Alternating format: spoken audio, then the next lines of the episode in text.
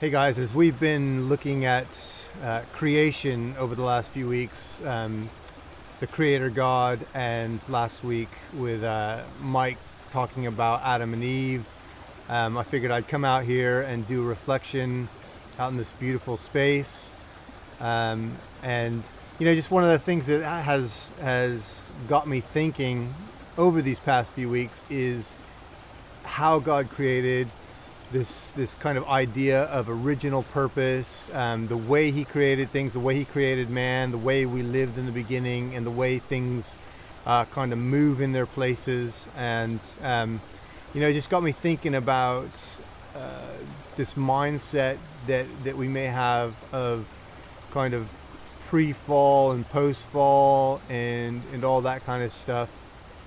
Um, You know, thinking about Adam and Eve and the way that they lived when they were first created, um, I'm, I'm willing to bet that most of us, when we think of Adam and Eve, think of someone not too dissimilar to ourselves. Yeah, you know, fig leaves and all that stuff. They didn't have modern clothing and stuff like that, but we think of them as pretty similar to us. And, um, You know, and then as we think of society and civilization, how it's come along, uh, most of us think in terms of, of humans evolving uh, and civilization evolving into something that is better than it was before, um, and society evolving into a better place. And, you know, as I've been thinking about all these things about creation, about Adam and Eve and the beginnings, Uh, and kind of God showing his original purpose in and through those things, you know, it's it's really led me to kind of doubt that um, paradigm that, that things have gotten better. Um, and certainly when we see how we're affecting this planet today um, through our modern society, you know, it really makes me look and think uh, again about how things were in the beginning. Um, you know, if we're, if we're, if we think about Adam and Eve, if we think about the way God created all the living things on this planet, but in our, in our sense, in, uh, as relates to us, we think about the beginnings of humanity, um, and whether that's Adam and Eve in, as a literal historical couple or as a kind of, um, figureheads of what we were, the, the purposes of God behind humanity itself. Um, you know, as I said, I think we think of them as not too dissimilar from ourselves, but if we think of human history and compare that to uh, our thoughts of Adam and Eve, et cetera, then I think we have to admit that in the beginning, when this, this Adam and Eve, or this type of person that God created uh, was in kind of wholeness with God, they lived in a very different way to what we live now. And they, what we would have to really admit is that they lived much more wild than we live now.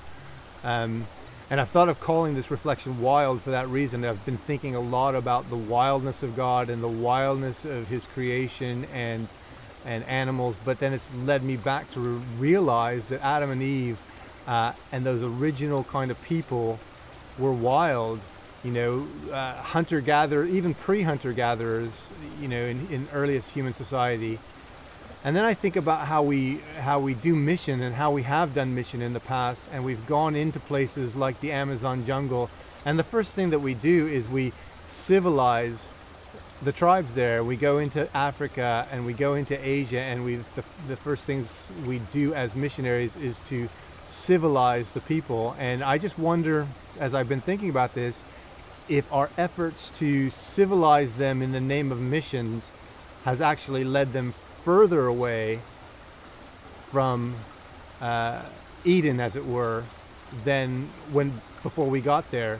Uh, obviously, sure, you know, spiritually, there are things that, that we could bring to them, and, and even things like medical um, help. Those kind of things are important, although, you know, even as I think about medical and and the way that has impacted the world with with uh, you know, its impact on the population of the planet and how we're much more populated because the natural flow of life and death has meant that that um, humanity has spread much further. And I don't, you know, I'm not saying that I wish death upon anybody, um, but I just wonder how the impacts of human society and what we think of as civilization have actually led to uh, positives in many ways, but actually negatives in many ways that we don't often think about or we're not willing to think about. Um, I'm reminded of Jesus talking about uh, in in the Sermon on the Mount. He says, you know, he says to the people, you know, don't worry about what you're going to eat or what you're going to drink or what you're going to wear, because because your Father will provide these things for you. And then he compares this to the animals. He says, you know, look at the birds of the air. They don't sow or reap or store away in barns, but your Father uh, takes care of them. He feeds them. Uh, and how much more worthy are you than they are? And th- look at the flowers of the field. You know, they don't sow um, or or uh, you know, make cloth or anything like that. They yet they're they're clothed uh, finer than any of the the finest fashions that we've created, and God loves us even more. And I think of how Jesus is actually comparing us to um, to creation, to to nature, and how those things still live in their kind of natural trust of God. They still live wild, but we don't, and we worry, and we we we work our tails off to continue walking through this thing that we call society, which doesn't really do all that much for us to bring us any closer to God or to the way things used to be in Eden. Um, and I'm not suggesting that we, you know, all pack up and move out onto a hippie commune, although I sometimes wonder if the hippies had something, uh, you know, something right, but maybe, um, maybe society, you know, was stacked against them, and, and, you know, they realized how difficult it is to, to, um, move out of the inertia and the flow uh, and the draw and pull of modern civilization and this kind of consumeristic life that we've created for ourselves, especially here in the West. Um, so it's just got me thinking, you know, what does it mean to set a trajectory back towards our original purposes, to live more one with the natural world? You know, again, I'm not saying that we that we run around naked and, and, you know, live like animals, but can we live on this planet without uh, the destructive tendencies that we have? Even our agriculture is destructive. You know, plants grow naturally in their environment, and yet we have created a consumeristic or a capitalistic version of growing plants. That means we have to rip out and burn whole sections of God's natural world just to create a cash crop for ourselves, um, to to put money in our bank accounts even more than livelihood. And I think about those tribes that I mentioned before and how they live um, with a livelihood that is is around providing for their family and providing for their community, and they live at one with the world, at one with the earth, at one with creation, and have a very low impact on destructively in terms of destruction of this planet.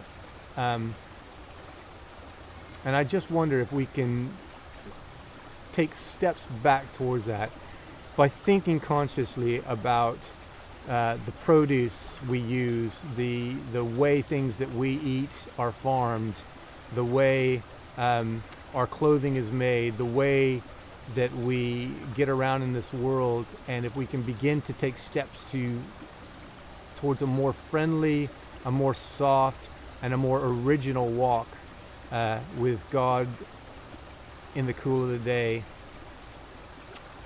in this garden that He's created for us, that we are very quickly destroying. I hope that we can change our trajectory. I, I I'm skeptical about it because I know that man is greedy by nature and wants his comfort.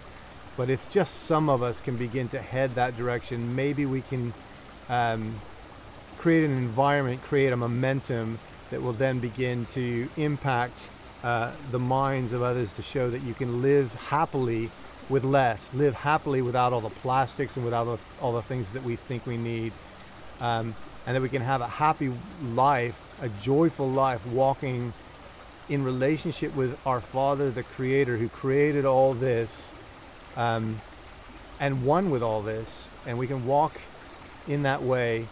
Uh, yeah, so I just pray that that in some way, maybe that this message, this little reflection, can can uh,